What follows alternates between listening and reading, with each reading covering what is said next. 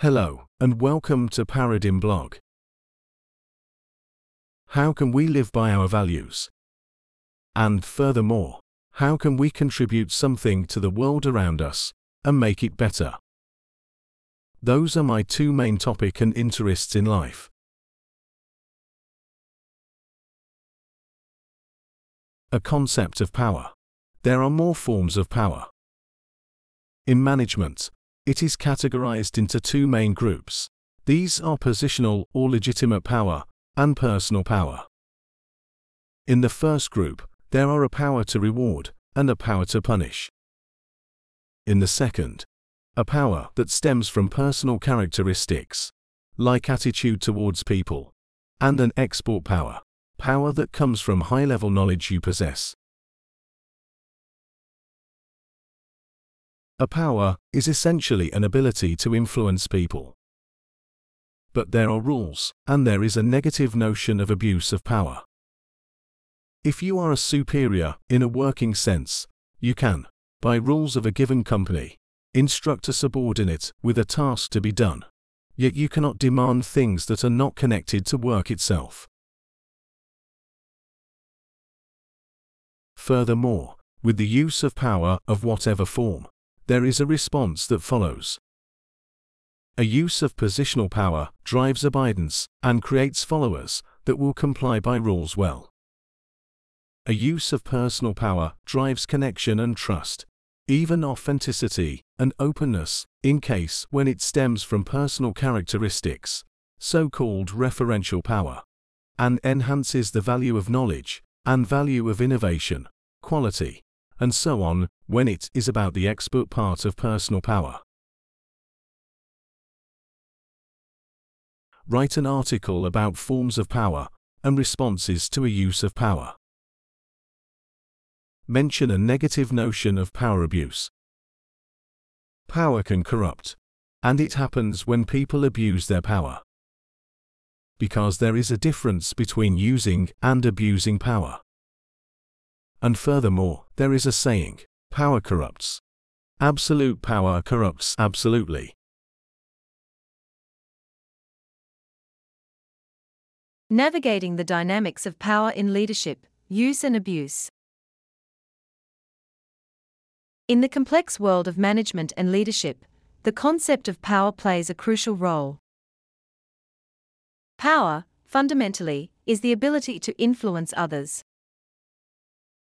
It's essential for leaders to understand the different forms of power and the impact each has on organizational dynamics and employee behavior.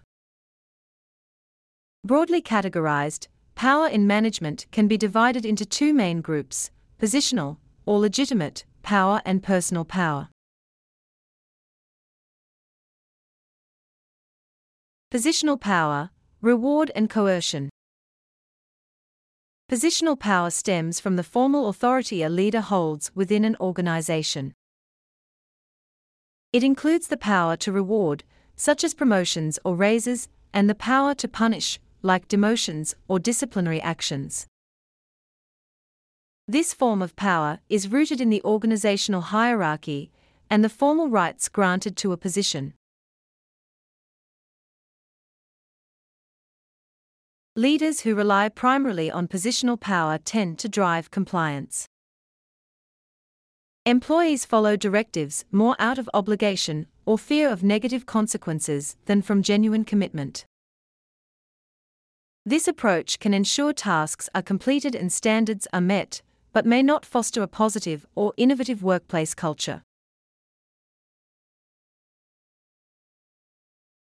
Personal power, influence through character and expertise. Personal power, on the other hand, derives from the individual attributes of the leader. This includes referent power, which emerges from a leader's personal traits like charisma, integrity, and approachability, and expert power, which is based on the leader's knowledge and skills. Leaders who wield personal power effectively often cultivate trust, authenticity, and openness, especially when their power stems from personal characteristics. When based on expertise, This form of power enhances the value of knowledge within the organization, encouraging innovation and quality. Responses to power compliance versus commitment. The response to the use of power can vary significantly. Positional power, while effective in ensuring adherence to rules and procedures, may not evoke genuine commitment. It often leads to mere compliance, where employees do what is expected, but without much enthusiasm or creativity. In contrast, personal power tends to elicit a more positive response. It can create a deeper connection between leaders and team members, fostering an environment of trust and mutual respect. This, in turn, can lead to higher levels of engagement, creativity, and loyalty. The pitfalls of power, the risk of abuse. Power, however potent a tool for leadership, carries with it the risk of abuse. The adage, power corrupts, absolute power corrupts absolutely, speaks to the dangers inherent in the misuse of power. Power abuse occurs when leaders use their position or personal influence for personal gain or to unfairly disadvantage others. This can manifest in various forms, from favoritism and nepotism to harassment and coercion.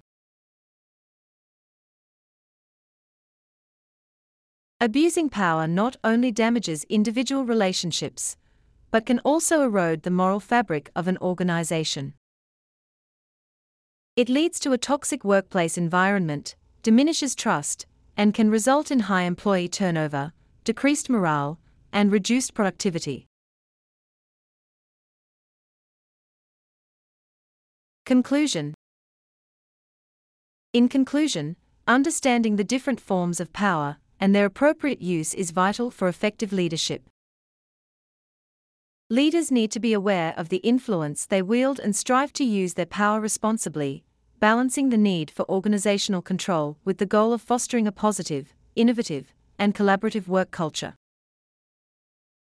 The distinction between using and abusing power is critical, Responsible use of power can build a strong, cohesive team, while its abuse can lead to corruption and organizational decay. Leaders who navigate these dynamics with wisdom and integrity can drive their organizations toward success while maintaining a healthy, respectful, and empowering environment for all employees.